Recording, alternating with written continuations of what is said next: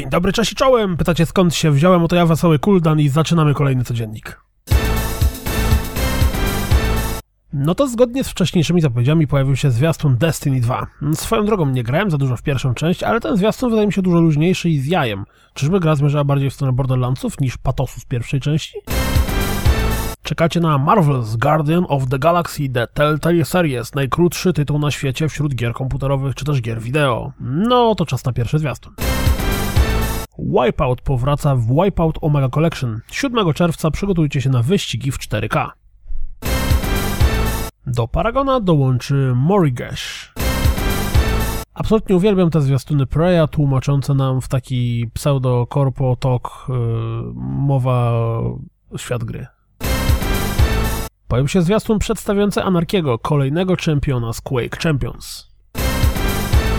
Nowy zwiastun Injustice 2 zachęca nas do grania z złoczyńcami hasłem, że dobrze być złym.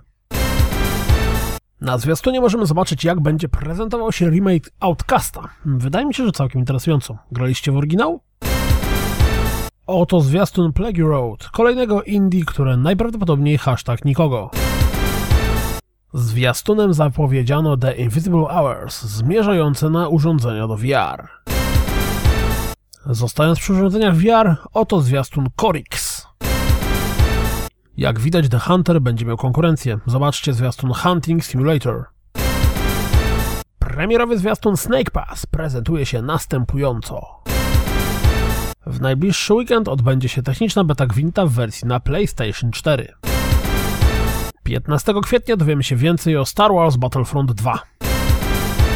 Wynika z tego, że serwery Splatoon 2 są świetnie przygotowane lub bardzo mało graczy próbowało zagrać w ramach stres testu gry.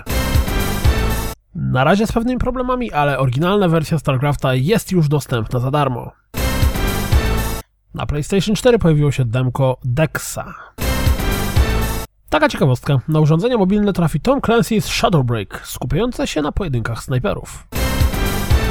Pojawiły się pierwsze fragmenty rozgrywki Surf World Series, jak można się domyślić, gry o surferach. We Happy Few w wersji na PC dostanie spory update. Ja dalej czekam na update z pełną fabułą. Pojawił się drugi odcinek dokumentu o Resident Evil 7.